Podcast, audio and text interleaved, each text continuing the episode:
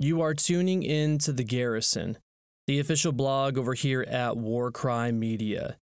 If you haven't listened to our newest podcast, go check out Wisdom for Kings. The Proverbs stand as Solomon's kingly wisdom to his sons.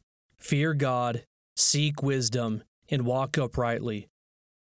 In doing so, the Proverbs teach us this: God will bless his people, they will inherit the land, and he will prolong their days, and they will be filled with gladness. We need to reclaim this wisdom, wisdom for kings. So head on over to war cry media dot com and enjoy. Christian, you have a conquering king. Introduction.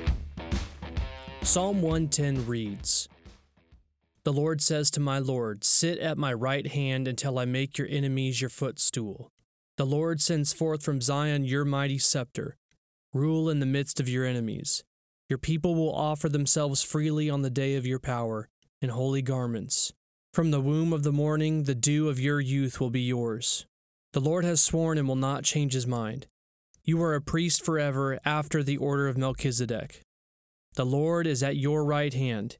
He will shatter kings on the day of his wrath. He will execute judgment among the nations, filling them with corpses. He will shatter chiefs over the wide earth. He will drink from the brook by the way. Therefore he will lift up his head."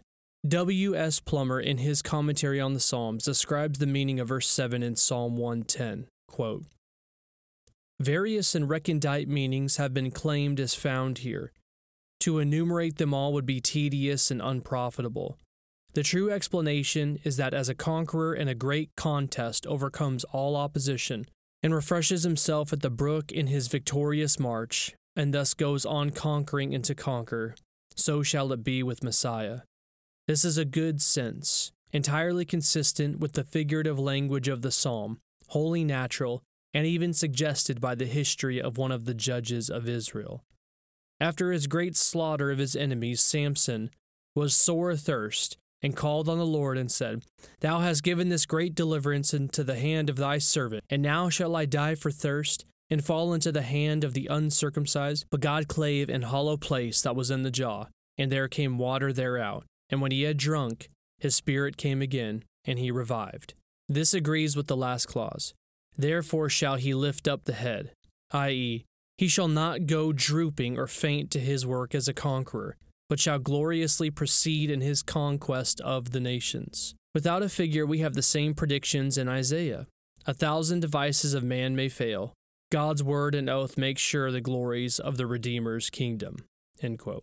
In his doctrinal and practical remarks, Plummer emphatically states, quote, "Gloriously does Christ advance his cause and kingdom among the heathen, the Gentiles. The little leaven shall yet leaven the whole lump. The grain of mustard seed shall yet be a tree, in which the fowls of heaven shall lodge. Christ's reward has not been half measured out to him.